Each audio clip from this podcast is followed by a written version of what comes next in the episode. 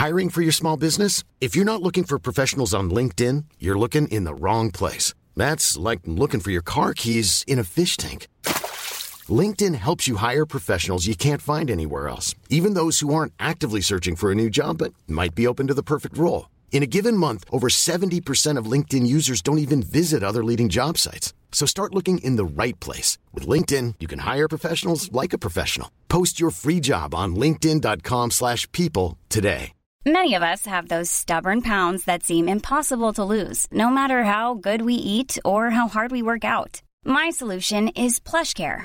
PlushCare is a leading telehealth provider with doctors who are there for you day and night to partner with you in your weight loss journey. They can prescribe FDA-approved weight loss medications like Wegovy and Zepbound for those who qualify. Plus, they accept most insurance plans. To get started, visit plushcare.com slash weight loss. That's plushcare.com slash weight loss. Hi, I'm Daniel, founder of Pretty Litter. Cats and cat owners deserve better than any old-fashioned litter. That's why I teamed up with scientists and veterinarians to create Pretty Litter. Its innovative crystal formula has superior odor control and weighs up to 80% less than clay litter. Pretty Litter even monitors health by changing colors to help detect early signs of potential illness. It's the world's smartest kitty litter. Go to prettylitter.com and use code ACAST for 20% off your first order and a free cat toy. Terms and conditions apply. See site for details.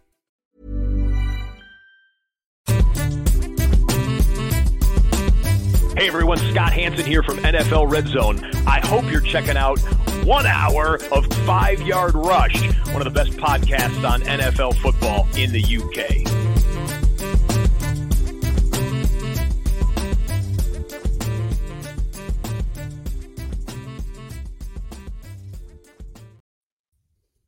Yo, what's happening, Rush Nation? Welcome to the, I guess, nearly the start of week five. It's Thursday night here in the UK, so middle of the afternoon across the pond. I've just come back from Wembley. That's a lie. It didn't take me that long to get back from Wembley, not four days. But hey, actually, the journey wasn't too bad this year. But big man, are you off to Spurs this weekend? Yeah, I'm off to the, the dirtiest place on earth. Sorry, Spurs supporters. Uh, yeah, I'm off to. Uh, I'm off to there to go and watch uh, Bills versus Jags or Jags versus Bills. Let's get the right order. Um, so very excited. If you are going, uh, drop me a DM. Let's beat up. I'm going to be in bar bar number eight before the game. Um, so yeah, looking forward to seeing uh, quite a lot of you. So um, yeah, it's going to be good fun. I'm looking forward to it, and yeah, I'm off to Belfast the next day, so it's a busy, Oh. busy time. What are you doing over there? Working or you? Uh, yeah, work, work trip. oof. That's going to be a early one. Yeah, very early in the morning. Ah, nice. Well, you know, one of those international players. Yeah, it's not really international, is it? Still UK. but Well, yeah, you're flying. Anywhere Yeah. you get on a plane is basically international unless you land in the same country, I suppose. But yeah, but yeah, it's um, yeah, it's good. So I'm looking forward to the game. It's gonna be great, and uh, yeah, looking forward to seeing how.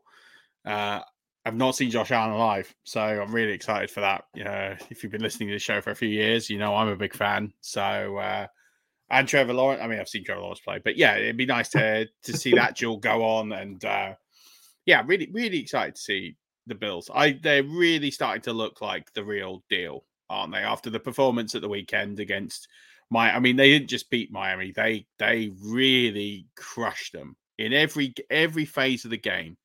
They just destroyed Miami, and you think Miami coming off a seventy point game. Like I'm just really looking forward to seeing that. Uh, you know, this Bills team for me, that performance against Miami might be the best performance I've seen in the last two, three years by a team. it was good. Yeah, I just think it was so complete. It was it was just a complete performance. I think I don't think because I don't think Miami played that badly. I just think that the Bills were so so good. And I think, you know, people talking about the 49ers and people talking about the Eagles, the Bills for me. I know I know they've got a loss on their record, but wow. I mean, they looked elite.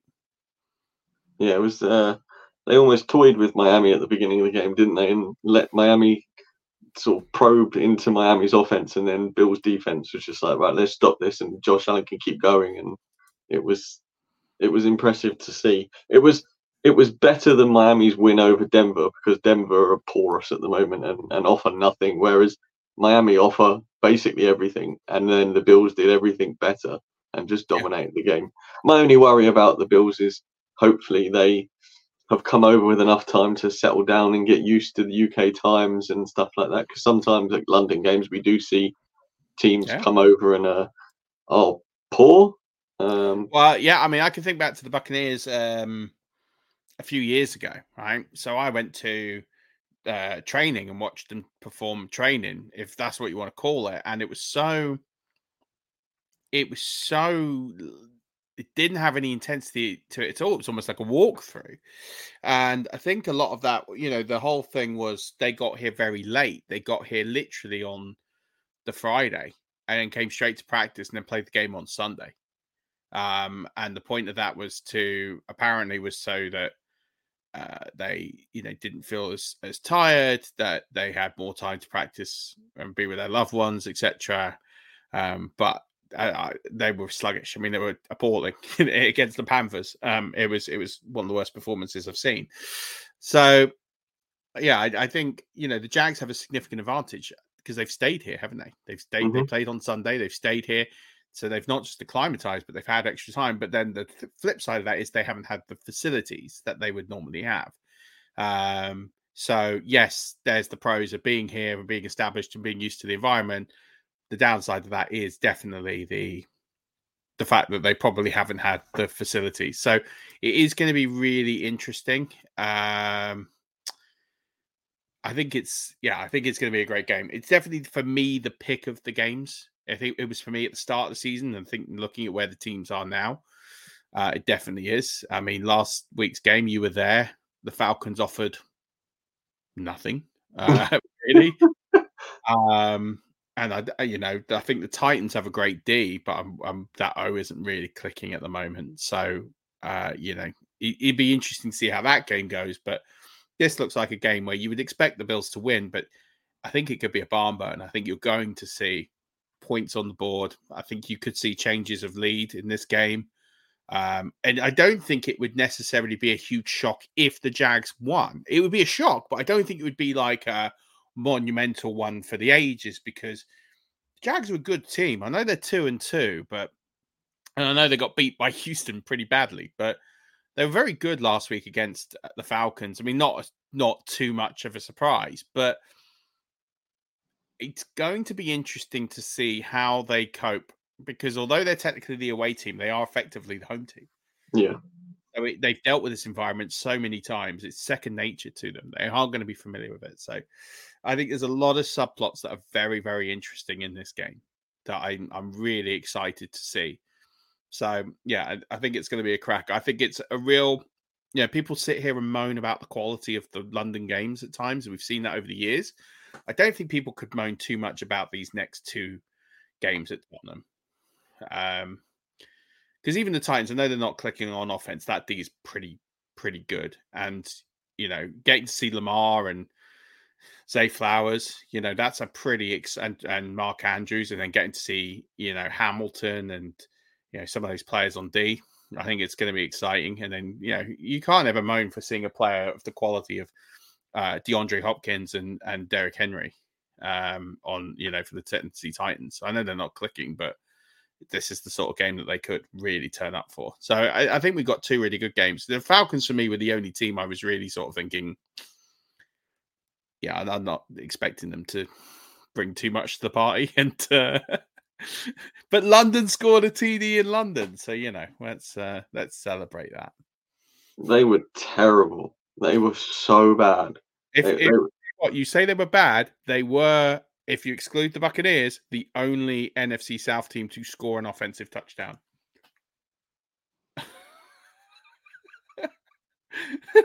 well, I don't know what that says, but that says the NFC South is all the fact that Baker Mayfield and the Buccaneers are three and one.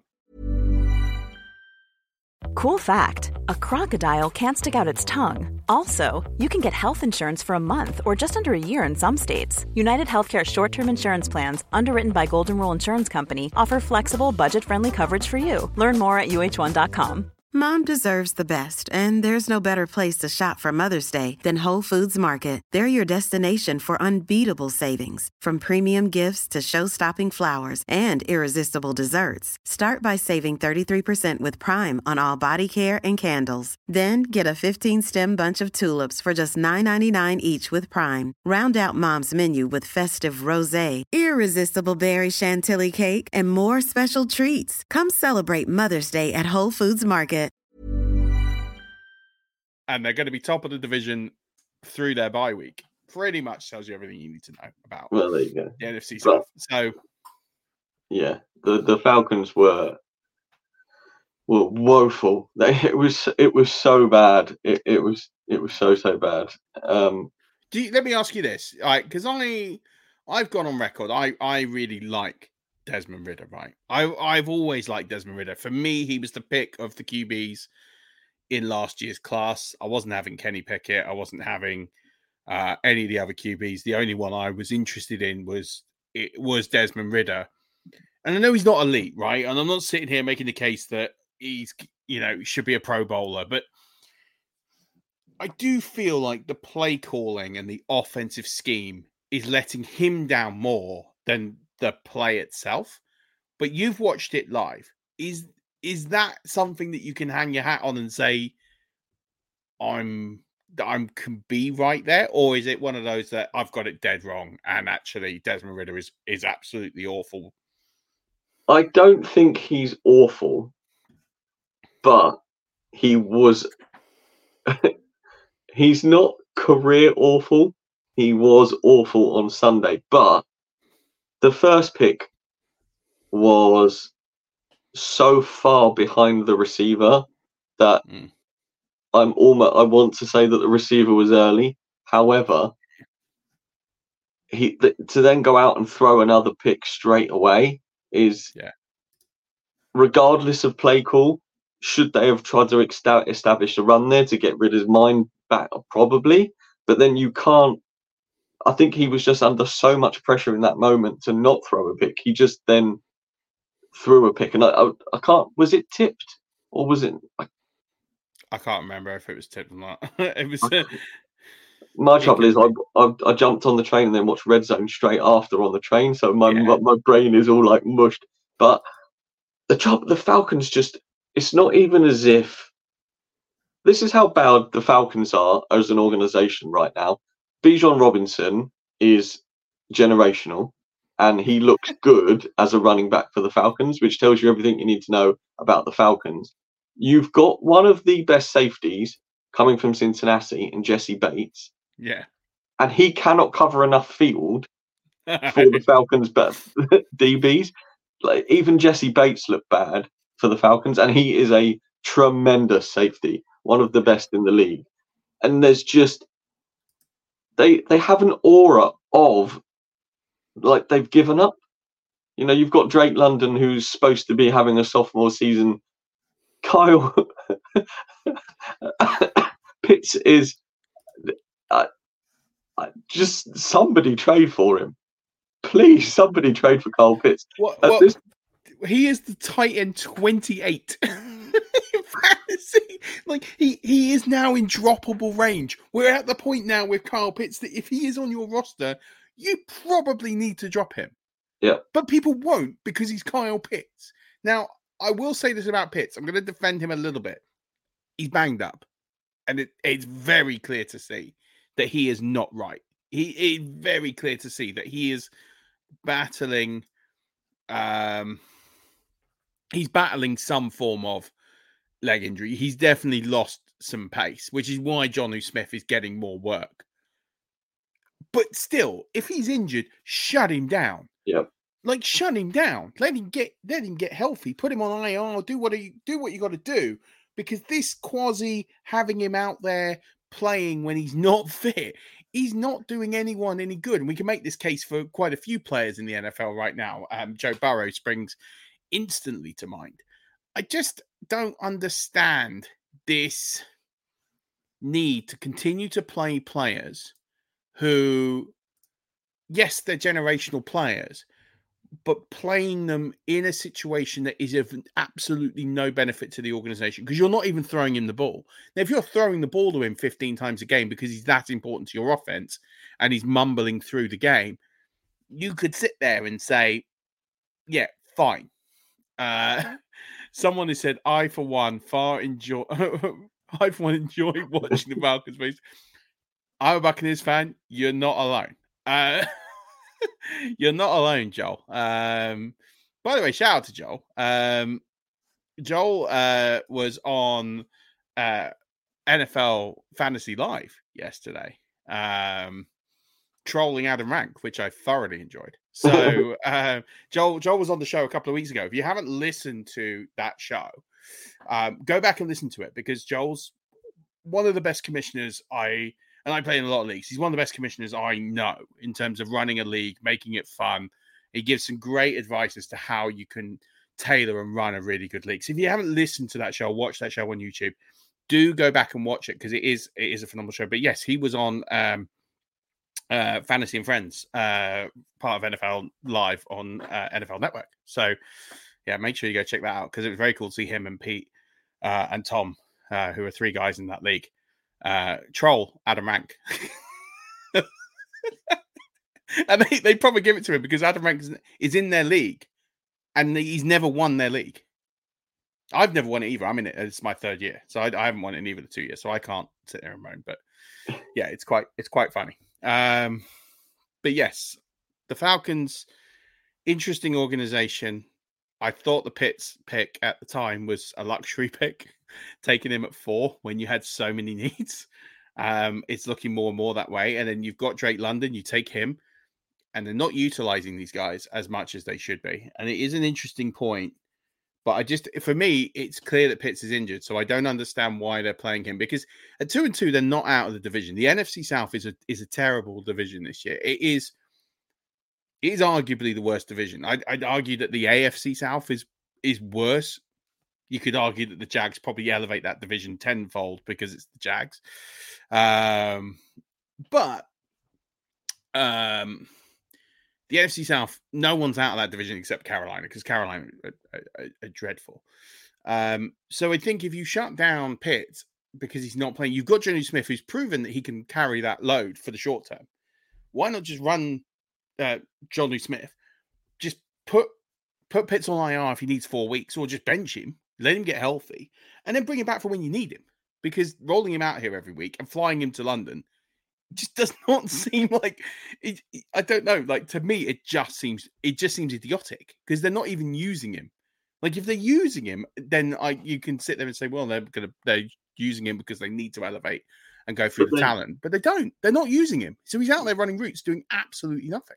They've they've got a usage issue in Atlanta for me. They got down early to the Jags, who are whether they're the home or away team or the home team, as you said earlier against the Bills, they're the away team, but they will be the home team. There is more Jaguars fans at London games now than there was when I went even last year, well, even last year and the the year before.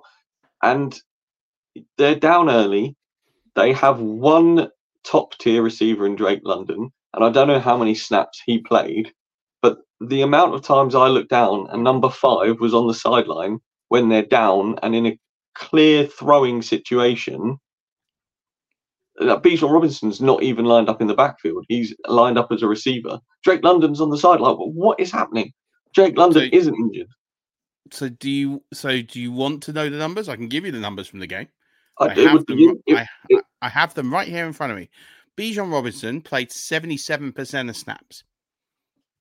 So he ran, yep. he, so uh, Tyler Allgeier, 25% of snaps. So there was a, a, small overlap where both of them were on the field. Drake London ran routes on 89% of plays. Well, so he was out there for 89% of the snaps. Of the offensive plays. He ran routes on 89% of the offensive plays. Yeah, I don't. That's but he, here's what's more mad. Kyle Pitts was out there on 83%. So he ran routes on 83% of plays. And got four targets. How many times was Drake London targeted? Seven. Jonnu Smith was fourth on the team in routes run Um, so Johnny Smith, uh, 64% routes run, got six targets. So if you look at the targets per route run, because that to me, targets per route run is a really important number. The reason why it's an important number is it tells you are these players earning targets? Because if a player, like people look at the snaps, so I'll give you an example. Uh, Calvin Ridley on this in this game in particular ran routes 100% of the time, but got two targets. So his targets per route run was 6% of the time he was targeted, which says that he was used as a decoy runner. He was used. This is now, listen, Calvin Ridley's an elite talent. It's a one off game. I'm not telling you that Calvin Ridley is a is a permanent decoy runner, but in this game, he was a permanent. He either could not get open, was double covered, but basically was not being targeted at all in this game. Six percent of the time he was targeted. Whereas Christian Kirk, who was also out there for 100 percent of routes run, was targeted 34 percent of the time with 12 targets. So Kyle Pitts is targeted 13 percent of the time. Now that's quite. It's not a ridiculously low number, like six percent but it's not a particularly good number for an elite player like that. Drake London, 22% of the time. That's kind of okay. Like it's not bad, but it's not it's not what you're going to hang your hat on. The, the biggest problem with the Falcons is they don't run enough plays. They just do not run enough offensive plays. Their time to generate plays is slow. Their clock management is not amazing. It's not terrible. It's not the worst in the league, but it's not great. But they they don't do things like when they're losing games, you don't see the the no huddle. You don't see the the hurry up offense. They're not generating these. Um, they're not generating these these sort of big plays. Like for me, if you if your team is trailing games, if they're not winning games, what you need to do is, pl- is make more plays. You need to have the offense out there making plays.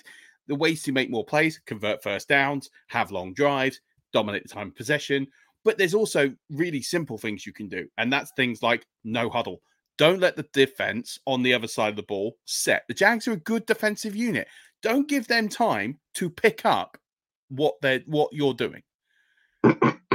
that's like the key. So, um, so Doug P- Pitts, yeah, he just said, "I feel like someone was drunk when noting those numbers. You never saw anyone apart from Bijan playing," which I massively agree with. Like and and then to go over to the other side when you said Ridley was a decoy, absolutely hundred percent. Doug Pederson is the smartest coach out there on Sunday. He said, "I can't." Number twenty four for the Falcons, first play of the game, lined up basically in Ridley's chest plate, hand on him, line of scrimmage. And I said to my dad, who's not an NFL fan at all, I said, "Number twenty, I can't remember his name. I think he was Alabama's cornerback, or who did they draft high as a cornerback?" Oh, oh gosh. Anyway, he's really good. AJ Terrell. AJ Terrell, that's the fella. He's not Alabama. Where did he come from? I can't remember where AJ Terrell went. Anyway, AJ Terrell is is clearly their shadow corner, and excuse me, he lined up man to man coverage on Ridley. First play of the game. Basically, Ridley was never open, was never meant to be open. And the one time AJ Terrell didn't cover Ridley, Ridley got open out through the back through the end zone and was just stood there waiting for the football. And yeah. Doug Pederson, Doug Pederson was like, "Thank you very much. You know, you you haven't executed your game plan, which you were supposed to do, and there you go. It was." Yeah.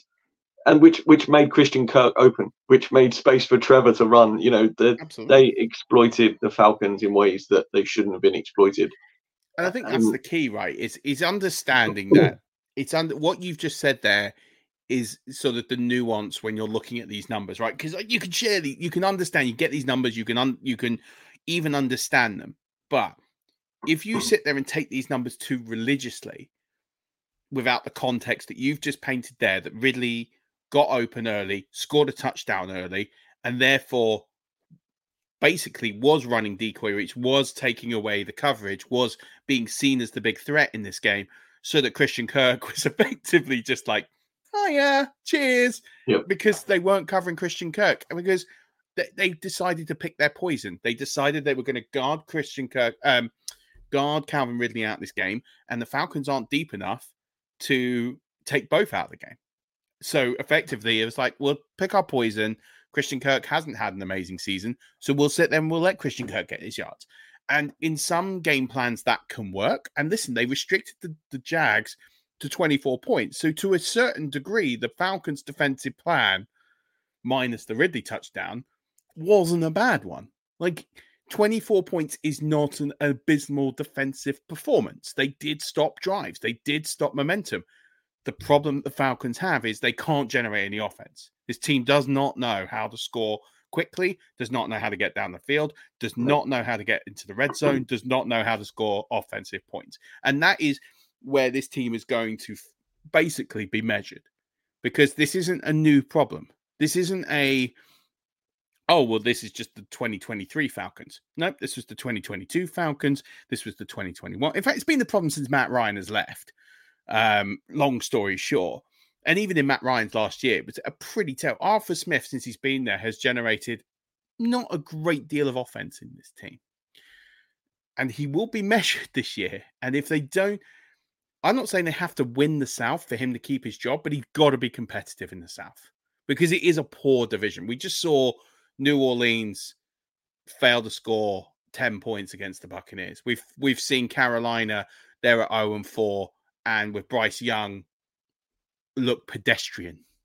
I think it's a fair uh, a fair thing to say. So you've got a lot of you, you know, the NFC South you've the, your four your four quarterbacks are David, uh, Derek Carr, Baker Mayfield, Desmond Ridder, and Bryce Young. I mean, the Falcons have to step up. They have to step up. They have to be competitive. They don't have to win the division, but they have to take it deep. They have to get it to a point where they're competitive in that division. Because if they're not competitive, Arthur Smith's going to lose his job because he is an offensive minded coach and they're not good on offense. Yep. It's the same way that Brandon Staley and in in the Chargers is a defensive minded coach, and they are absolutely abysmal on defense.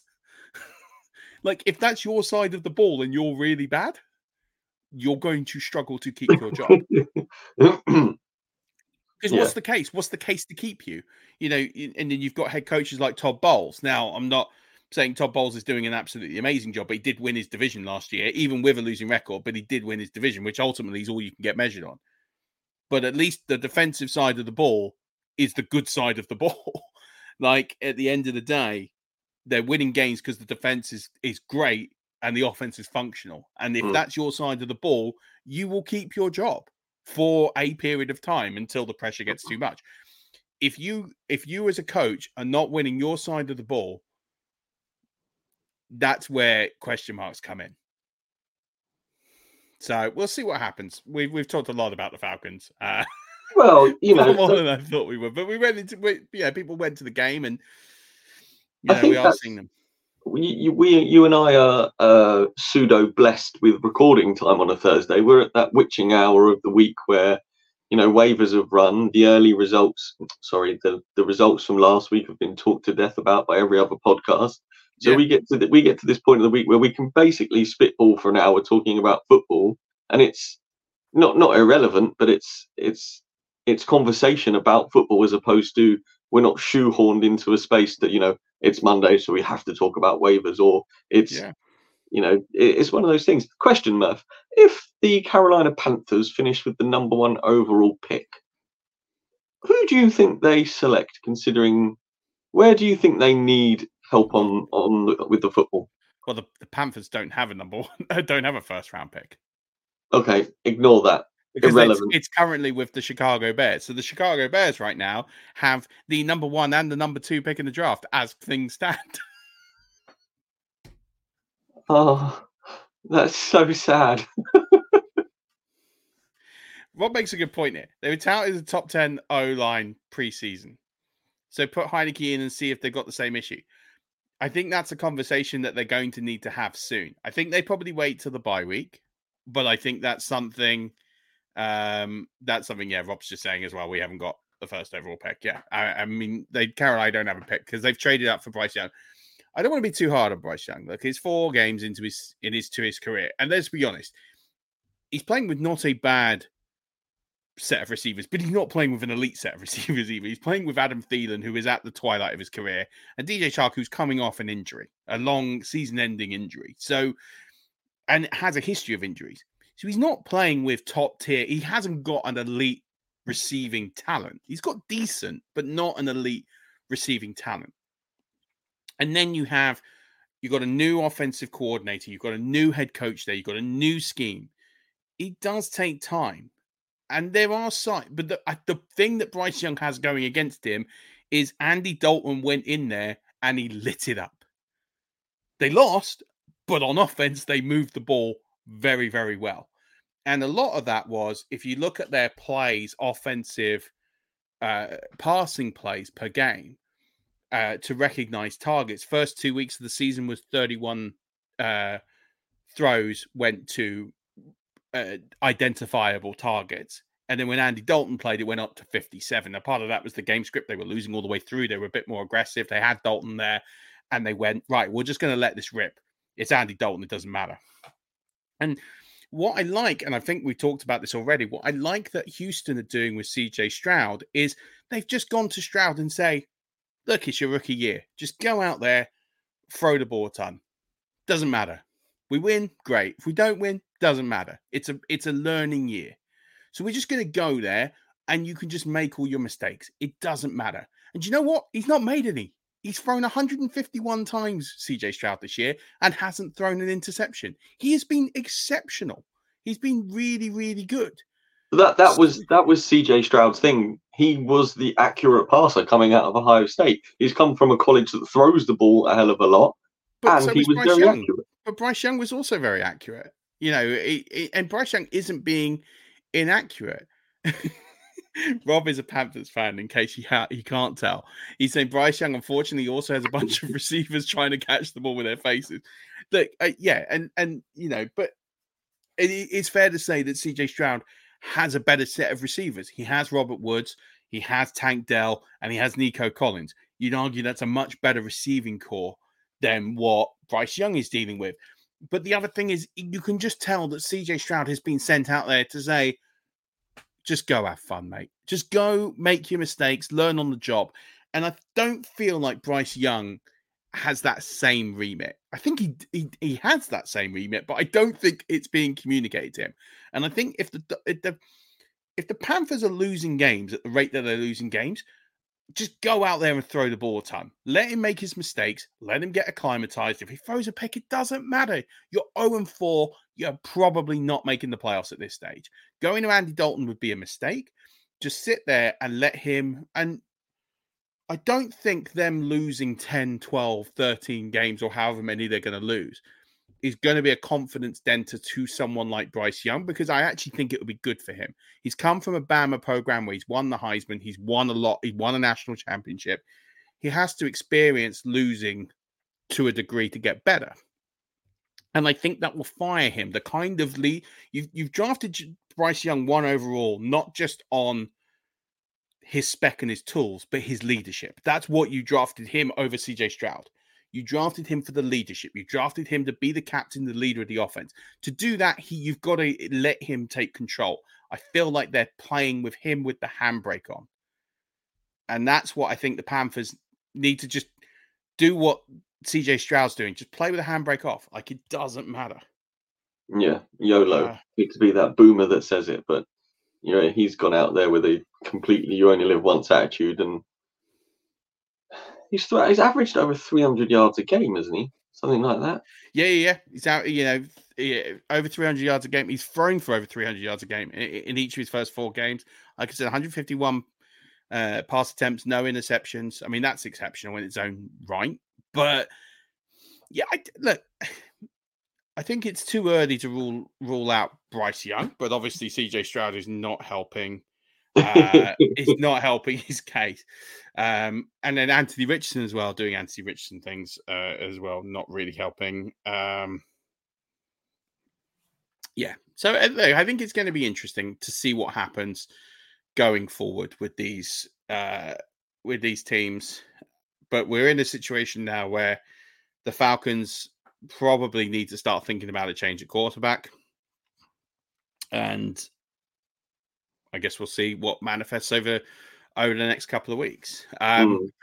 Before we get on to some other business, there was some things I did want to point out um, that happened in week four. Uh, one of them is a guy that you and I talked about quite a lot, uh, which is Michael Wilson. How good was Michael Wilson on Sunday, by the way? He was very good. He was very good. How good was Josh Dobbs on?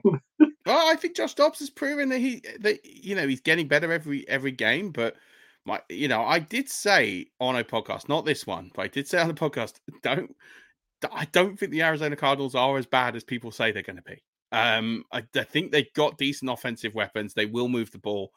If they can, if they can stop the leakage of points, they will win games this season. Um, you know, Michael Wilson really, really is getting more and more volumes and he's getting more and more routes, which is really, really good. Um, and what's going to get him more is he's getting four point or 14.8 yards per touch, which is awesome. Like if you're doing that, you're getting you're going to get a lot of work. He scores his first two touchdowns. The first one was lovely with that little knee slide into the back corner. So, you know, we've been talking about Michael Wilson. I've been talking about him on the waiver wire show. You got to be picking him up you know, get him now before because for me, he's the clear number two. If it's not clear now, it will be very, very soon. It's not Rondale Moore.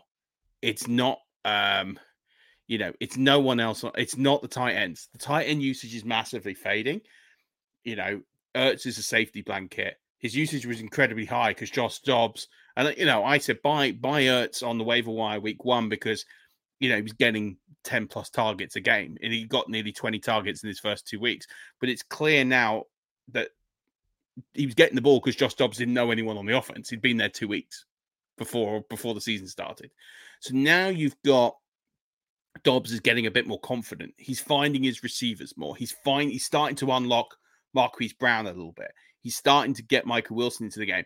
And what that means is for someone like Rondale Moore, he's going to take a step back. Rondale Moore is not going to be as much of a feature in this offense. So, you know, I, the one thing I would say is that, you know, if you haven't been listening, you know, buy in on on Michael Wilson. I think he's someone who is going to be if I think he's already the two, but um if he if if no one is 100% sure if he is he will be very very soon especially that 14.8 yards per touch that that's massive um I want to talk about David Montgomery because there was this start sit on Thursday, whether or not he was going to play on that Thursday was ridiculous. That was absolutely ridiculous. Like it came out as David Montgomery is not going to play. Then it came out that David Montgomery is going to play, and then David Montgomery played very well. yeah, well, and I think I think what the lesson we've learned here is if you were a Jahmyr, and again, this is another thing that you and I talked about with everyone was overdrafting Jahmyr Gibbs. Everyone was really hyped up on Jahmyr Gibbs as the talent. He's a first round uh, running back. People were really drafting him in the second, third round of of drafts this year, and we were like, "Hold on, David Montgomery's there." They ran a two headed backfield last year. They're gonna run a two headed backfield this year. The the difficult thing right now for um, Jahmyr Gibbs owners is that David Montgomery is the new Jamaal Williams that role is clearly David Montgomery's role.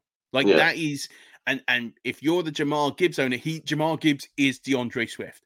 This is now what we're seeing. Oh. Is Gibbs might be that talent, and he has that talent. I'm not saying he's not talented, but his usage is going to be heavily capped because the way they want to run this, they want a north-south runner who's going to be huge in the by the goal line and huge in the in the red zone and huge inside the 10.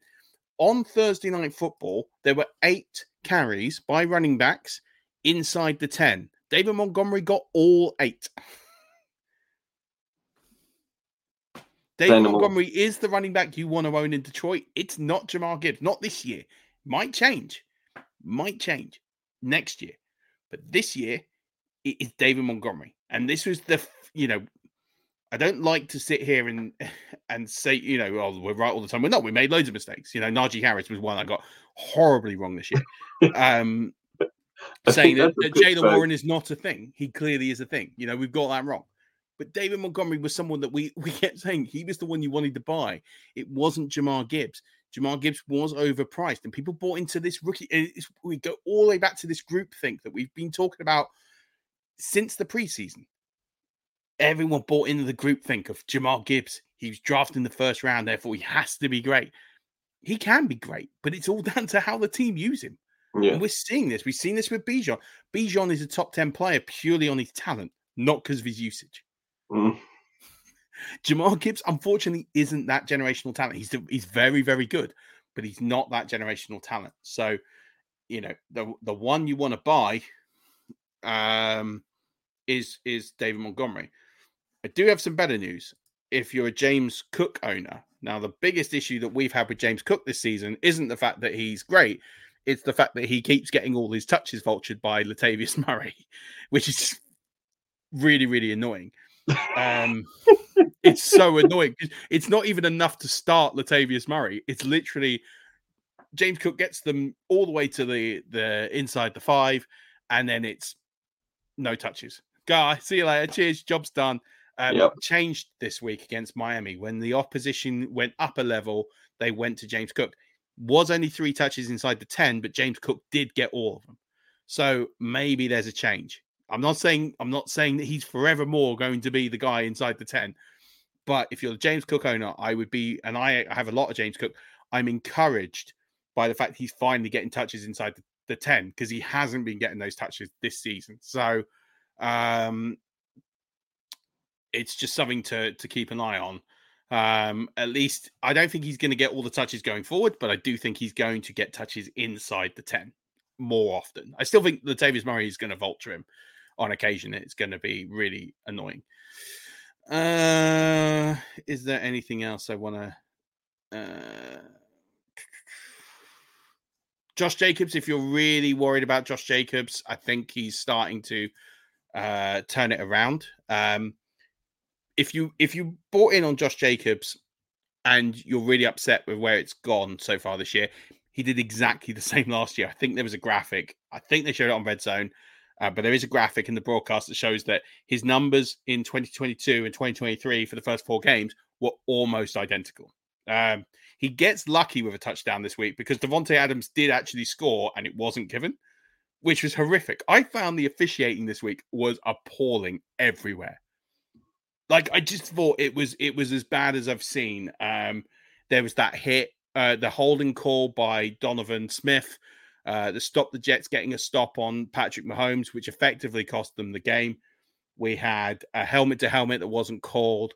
Um, Davante Adams scores a touchdown. It's really clear that he scores a touchdown. Like if it's that close, call it as a touchdown and then it can get reviewed. But they didn't call it as a touchdown, so it couldn't be reviewed. And then eventually Josh Jacobs ran it in. So it was lucky for the Jacobs owners that he scored because he shouldn't have. Um, and really unlucky for Davante Adams because he should have scored. Uh, but he did get um, a load of high value touches and he got a lot more receiving work, which is um, awesome. So I think we're going to start seeing an upward trajectory for um, Josh Jacobs going forward, uh, which was really cool. Um, and then on top of that, if you own James Conner, be really concerned because James Conner only ran routes 36% of the time, which is his season low. So they clearly are going in a different direction for the receiving work. And it's uh, Demercado. I think he got to 38, I believe. Um, and he had more targets than James Conner did. Now, Demercado is not someone you need to own. He's not got a big enough role. Don't worry about it. But what it does mean is that James Conner's ceiling is capped. It's capped to his rushing game. He's clearly not going to do enough. It all the receiving work that he looked like he was going to get because there's no show in town. That's over. So uh, slightly annoying um, on that. Uh, I've talked about Wan'Dale Robinson quite a few times. Uh, talked about him on Monday. If you haven't picked him up yet, pick him up. Yes, the Giants' offense is poor. I get it, right? But there's only one guy who's going to own the show in targets in in there, other than Barkley, and it's going to be Wan'Dale Robinson. He's just going to be the slot guy. He's going to get ten targets a game in a really poor offense. Not going to get you a lot of touchdowns. Not going to get you a ton of uh, yards, but he's going to be a really safe PPR play. So pick up Wan'Dale Robinson. Uh, he ran a season high uh, 63% of routes. Uh, he's come back from injury, so that's uh, good to see. Um, um, I think Oh, if you have Sean Tucker, you can drop him now. Ke'Shawn Vaughn has vaulted over Sean Tucker. Not that you really want to be owning the number two back in the worst rushing offensive team in the league, but if you do, and you own a lot of Sean Tucker, you can cut him now uh, and pick up uh, Ke'Shawn Vaughn. That'd be so under the radar because the usage is just minimal. But uh, yeah, you can you can make that change. Uh, do, do, do, I don't think there's anything else other than uh, De'Von Achane. Um, you know, great numbers. Think it's a good time to sell. Oh, Uh, I think it's a good time to sell him now. I think if you can if you can get someone to pay the king's ransom on on De'Von Achane, uh, sell him now. We've got um, Jeff Wilson coming back potentially this week. If not, it'd be next week. I I think that's a three headed back. I think his ceiling will be capped. I don't. I think we've seen his best games of the season. I still think he's going to be good, but I don't think he's going to be where he is now. It's not like a uh, a Puka Nacua situation where it's just going to increase or be a, a level for a good period of time. I think it's we've kind of seen the best of De'Von Achane. Maybe you get this week, but I'd be selling him at his premium, which is now, because I don't think you're going to see this consistent hundred plus yards, two touchdown, four touchdown games. Like I just they're not going to happen. Um, their games get harder, and on top of that, um, they they they will go to more of a committee. But he is getting the work inside the. If you need some selling points on him, uh, he got all the touches inside the ten uh, and he ran routes 67% of the time. Um, and he's making big plays. So I would I would cash in very, very soon because I think I think his peak is now. And I think he'll still be relevant. He's still going to be an RB2 going forward. But I think you can get someone to pay up an RB1 for him. I think you could you could easily or a top wide receiver. I think you can get a premium for him right now. okay. Murf, you talked a lot about selling just then. Let's talk about some buying. That's it, Rush Okay. Nation. It's time to talk about Manscaped. Now, Murf, question for you. You're going away on Monday. You and I are lucky enough to have received the the new face trimmer from Manscaped. The Handyman, I believe it's called. I, I think because the Lawnmower That's 4.0 right. Oh is on the screen, it is the Handyman. It is a compact foil with a. It's not a full-on razor edge. It's I don't know how to describe it. It is a clipper, but it's like a smooth surface clipper, so you can't cut yourself on it. It just it, it just trims the hair. And have you packed yours ready for your trip? I haven't packed for the trip, but I will be taking it. That's for sure. Yeah, because it's it's. I likened it to a lightsaber for facial hairs of up to three days of stubble because I just touched my cheek and it was just it was all gone. It was just vaporized. My face was Yeah. fine. There was no burning. Don't worry, Rush Nation. The handyman will not eviscerate your face, but what it will do is get rid of stubble up to three days in length. So if you trim that, uh, team it with the hedge trimmer, then there's a beard 100% locked down all the time. If you work in an office, this thing must be an absolute godsend. I'm lucky enough, I'm a woodsman. I don't need to look preen and pristine every day. I very rarely do my hair. My beard is trimmed maybe once a week, but I can imagine if you do work in an office, I think this is the best Manscaped product for you because keeping that stubble down low every single day, especially now people are going back to the office, is an absolute game changer. So I can only imagine mm. it would shorten your time of manscaping. So head over to manscaped.com, use the code 5yard, get yourself a handyman, a weed whacker, a lawnmower, hedge trimmer, balms, creams, potions. Use the code 5yard to get 20% off and free international shipping.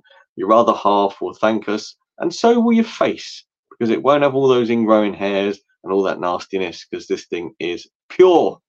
Right, Murf. What are we talking about for the next 14 minutes, 20 seconds?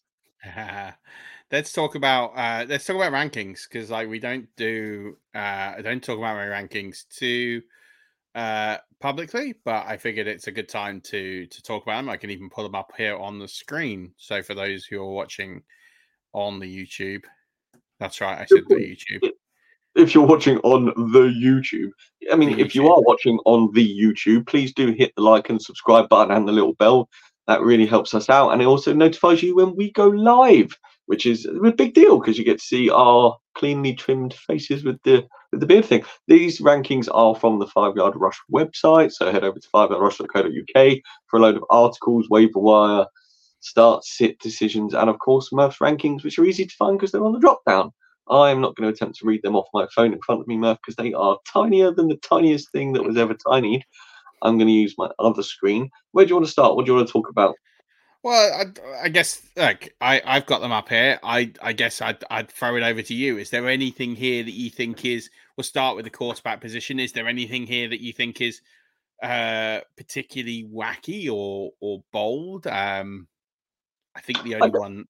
Uh, I I genuinely after last week's I jumped on late last week, didn't I? And we started talking about projection numbers and then using rankings and stuff that you thought would be a viable I had uh, a couple of dilemmas today in one of my big home leagues, and my quarterback situation is atrocious. I've got uh, Aaron Rodgers and Kyler Murray on IR. So my quarterbacks this week are Gino, who's on bye, Sam Howell, uh, Kenny Pickett, which is never going to be a thing, or I picked up Josh Dobbs. So it was going to be Josh Dobbs or uh, Sam Howell. And I looked at your rankings, and you've got Sam Howell, well, four spots, three spots ahead of Josh Dobbs. So I, I, I trust your judgment here, and I'm going to go with the upside of Sam Howell and Eric Bieniemy. But yeah, I think the, I think it's matchup. Um, I would pre- pretty much have Sam Howell a little bit lower normally, but they're playing the Bears, who have lost 13 consecutive games, and you have to take that into some form of um, some form of uh, uh, I just think Washington haven't looked too bad. They're quite happy to let Sam Howell throw the ball. He, he, had a game where he threw four interceptions, and they were quite happy to let him continue throwing the ball. Um, I think Josh Dobbs offers you a safer floor. Uh, he'll run well. I, I I'm I don't know why I'm still optimistic. There'll be some form of Cincy renaissance at some point. Um, I can't see them putting up three points every game like they have done twice this season. So I, I, I think like for me, I'm going with how I like the matchup tonight against Chicago. Chicago are poor. The the they should win the game. The only thing I think that could cap how is if they get too far in front. Um, but also, you know, the Bears like to turn the ball over. Uh, Justin Fields likes to turn the ball over. I think Sam Howell will work with some short fields. Um, they don't tend to rush in too many touchdowns. They do tend to throw it out a bit more. So I like Howell this week. Um, I've got him just outside the top 12. Um, I, you know, the, the consensus has him at 12. I him slightly lower because I've got CJ Stroud at 10 um, where I am over consensus. I don't quite understand what CJ Stroud has to do to be considered a top 10 pick. For me, he is.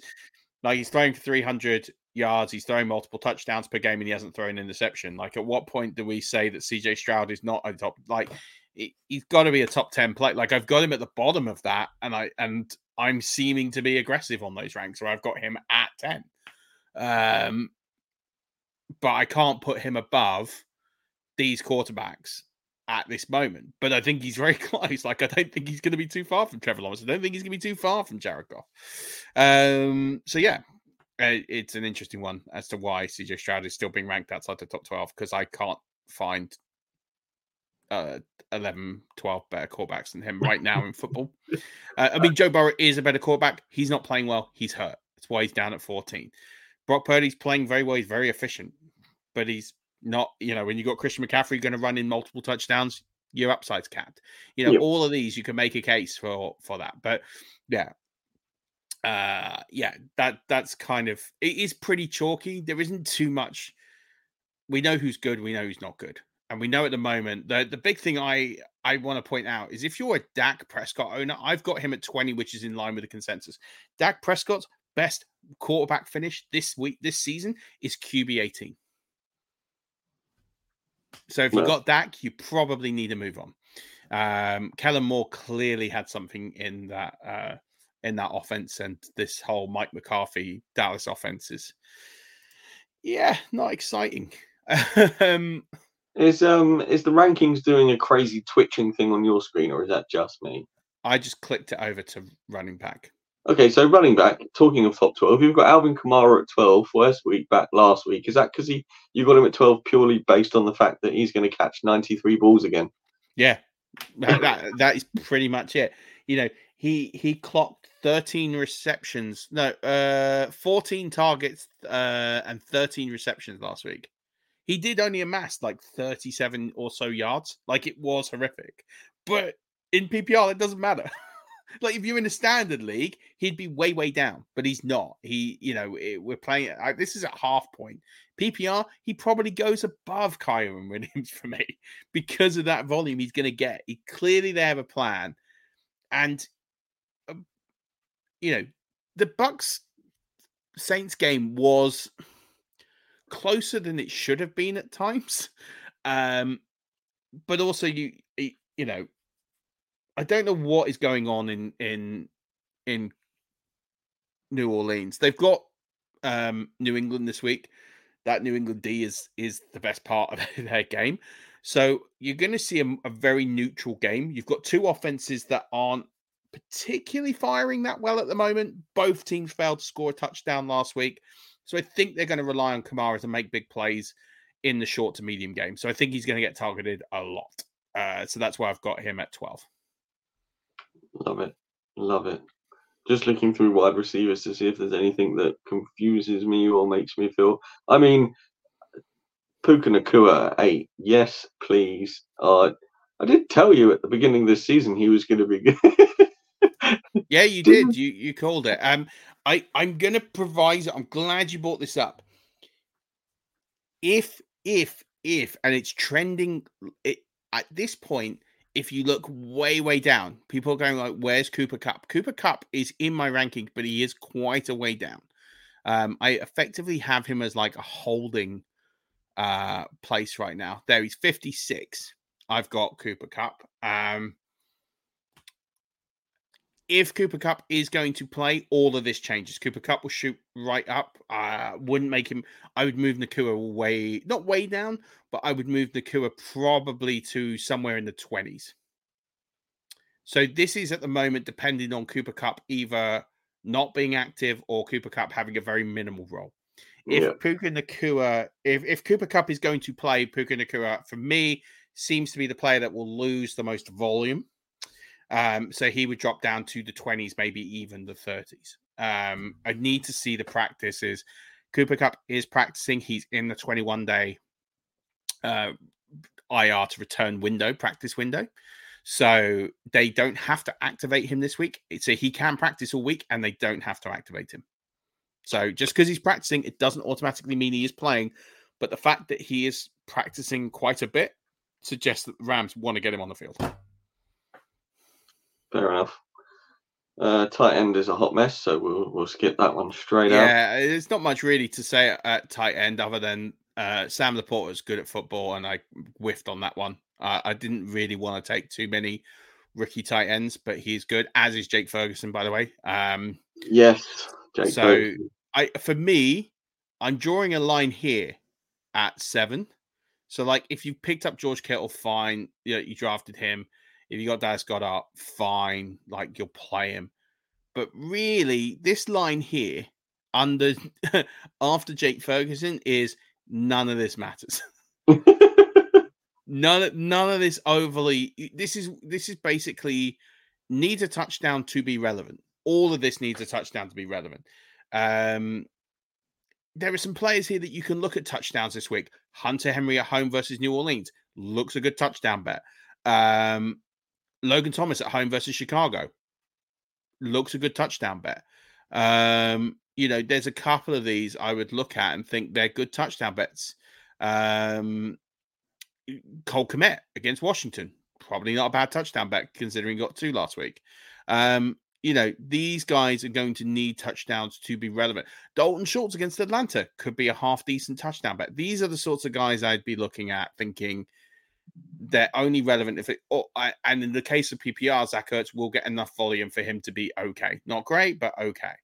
Um, but everyone else here needs a needs a touchdown to be relevant. George Kittle's a bit of a mess right now. But Dallas Goedert's a bit of a mess right now. Uh, and then Kyle Pitts, by the way, at 19. which I've got him grossly under the um the consensus, and yet he's currently the tight end 28. So go work out why I'm sort of well off there, but whatever. I can't rank him higher than that. Yeah, that's filthy. The ECR's wrong there. Okay. I, I, am going to talk DS. We're going to finish this up with a DST question, Murf. Purely because in one of my home leagues, I have the Ravens and the Commanders, and you've got them at one and two. Yeah. If how close is that at one and two? And would you, if it was really close, would you be wanting to play the Ravens on Sunday as opposed to locking a score in tonight with the Commanders? Or if you had both, would you be playing the Ravens? Oh. Is Pitsy still watching? yeah, but it doesn't matter. I'm I'm not playing Pitsy and I own no, them both. I, no, no, no, no, no. The reason why is um, listen, the Ravens are number one for me because of the fact that Matt Canada is is the worst offensive coordinator in football. He's absolutely he's nicking a living. He's absolutely nicking a living in football. The Steelers once again didn't score a touchdown. They once again did not have a game where they got 300 yards, let alone 400 yards of offense. And so for me, you've got potentially you've got Mitchell Trubisky playing this game because we don't know if Kenny Pickett is going to be fit to go. Um, so you got Mitchell Trubisky with no Diontae Johnson, with no run game discernible in this offense. There's going to be turnovers for the Ravens here. Having said that, the Washington Commanders against Justin Fields, who is a turnover machine, is also a really attractive bet. I think it's close. I can see the logic of waiting till Sunday. It gives you more options. Um, I don't think you can go wrong playing either either defense. If I'm if I'm brutally honest, I think um, I think both of them are going to do okay. And uh, for me, it's about turnover opportunity. I think potentially the commander. So I, I think first of all, I think the Ravens will end up with more sacks. I think they'll end up conceding less points. I think the commanders will give up more points, won't get as many sacks because of the, the nature of fields, which is why I have the Ravens ahead because I, I see them building more stability of points. The things that are like near certs, uh, sacks and points, um, that's where like my tiebreakers I'd put the Ravens. But if I was looking for the ceiling play, I would probably go with the Commanders because I think the Commanders could turn over uh, Justin Fields and, and the Bears three, four times. That that is in the range of outcomes. But you would need that to happen for them to be better than the Ravens. Yeah, that's fair. So I think it's it's one of those. If you're looking for the safe play, like they're they're both going to be good plays this week. Like don't get me wrong, but if you're looking for the I want to bank potentially ten points from my D, I think you go with the Ravens. If you want to go with the I want a D that could potentially put 20 points on the board, it's probably the Commanders who are going to be more likely to do that than the Ravens. Okay. That hasn't really helped because my no, defense, no, no. my defensive, the defensive scoring is squiffy as well. You get three points per sack. So oh well, there you go. Then I would go with the Bills, um, the Ravens. I don't have the Bills. no, no, I'd go with the Ravens. I'd go with the Ravens because if it's three points per sack, I think they're going to attribute more sacks. Because if you think about it, just from a logical perspective, Justin Fields is a very elusive. He does get sacked. He gets sacked a fair bit, but he is an elusive quarterback. You're relying on that pass rush to get home accurately every single time. Whereas you're not, whereas Mitchell Trubisky's wooden pocket passer, the offensive lines, uh, the the offensive line's not great. Um, I think you're going to see the Ravens get home quite a few times on on Sunday. That's fair. Thank you for your help. ZBrush Nation, this is the sort of help you can get if you are a Patreon. Murf has a WhatsApp chat which you can ask these sorts of questions. If you do want to support the podcast, should have done this more than an hour in. Do support the podcast over at Patreon. We have a tier for one dollar a month, Murf. So one pound a month. One pound a month. So let's let's it's what a quarter of a cup of coffee these days, something stupid like that. It's not gonna it's, it's not gonna financially cover you, but we are in tough times, so we do understand. Anything else you want to cover before we jet, big man? You said you wanted to do an hour. We've gone over. Apologies for my DST question. No, uh, my fault. I always talk too much. Uh, no, just uh, keep up with everything we're doing over at Five Rush. Some amazing writers putting out some amazing content every single week. Um, and stay tuned for next week where we'll talk about how you can join our mid-season league. So if you've got a league that's not doing very well, um, or all your leagues aren't doing very well, and you want to still have a shot at glory this season, um, check out next week's show. We will be talking about uh, new leagues, um, a new league that we're setting up for mid-season. Uh, it'll be an elimination league, so worst team uh, each week will get eliminated. Um, so a bit of fun. Uh, also, check out the FFCC uh, if you're still in that. Uh, down to the last 64 of the World Championship main event and also the Intercontinental Plate. If you don't know what the Intercontinental Plate is, it's new for this year. I kept it completely under wraps until after the season start, uh, after the tournament started, because I wanted to be evil and have a little bit of a nice little twist. Um, last 64 of that as well. So if you were eliminated in the first week of the FFCC, you get automatically put into the plate. Some people still didn't know that despite all the messages I send out. So check out everything on Five Rush. All the brackets and everything are there, as well as rankings, as you can see on the screen. That means I'm in the cup. That means I'm in the cup. Didn't even know. Yeah, you're in the yeah, mate. You're in the plate. How did you not know? You're in the plate. You won your matchup this week as well in the plate. Oh, did I? Yeah, Oh, my score was awful this week as well. No, you squeaked through. Just. After absolutely pounding it the week before or whenever last week. Oh, well, that's good news. Uh, shout out to two of my um, home league mates. Stormo still in the FFCC as far as he's got, so he's very excited about that. And then Simon, I think, is is in the cup, and he didn't know he was in the cup because he didn't know what the cup was, and now I can tell him. Read, read, read the sleeper chats. I even emailed it. I emailed it. I put it oh, on Sleeper. I put loads of updates on Sleeper in every single FFCC division. So if you haven't checked out your Sleeper division, then go check it out. All the messages are there. I post them at least once a week, sometimes twice. This week you got two. And if you're in, if you got an interdivisional matchup this week, it's even matched up for you on Sleeper for the next two weeks. I even went through and matched up all the people in the same division are playing each other in the next two weeks, so it's even easier to follow the scoring. There you go, Rush Nation. That's going to do it for today's show. Murf, if you could hit the outro button because I can't see it on my phone, that would be massively appreciated. But Rush Nation, don't forget follow the podcast on X slash Twitter or whatever Musk is doing with it these days at Five Yard Rush. You can follow the big man at Murf underscore NFL do support the podcast on Patreon. Check out Murf's rankings on the website, which is fiveyardrush.co.uk. Get yourself a new beard trimmer at manscaped.com with the code 5yard for 20% off international shipping. And Rush Nation, as always, don't forget, keep rushing.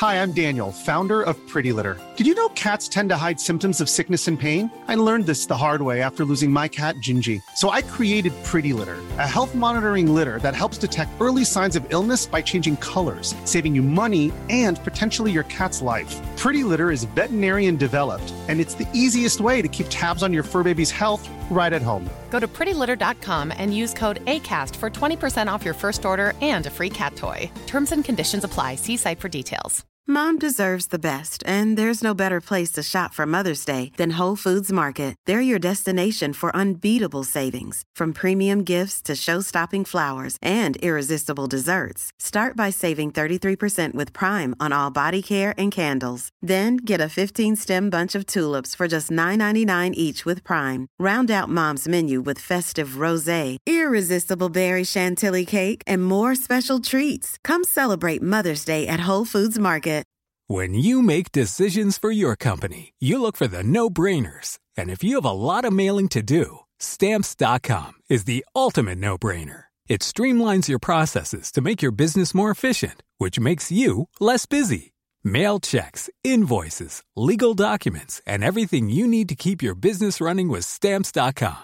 Seamlessly connect with every major marketplace and shopping cart. Schedule package pickups and see your cheapest and fastest shipping options from different carriers. With rates up to 89% off USPS and UPS rates. And with the Stamps.com mobile app, you can take care of mailing and shipping wherever you are. Make the same no-brainer decision as over 1 million other businesses with Stamps.com. Sign up with Code PROGRAM for a four-week trial, plus free postage and a free digital scale. No long term commitments or contracts. That's stamps.com. Code program.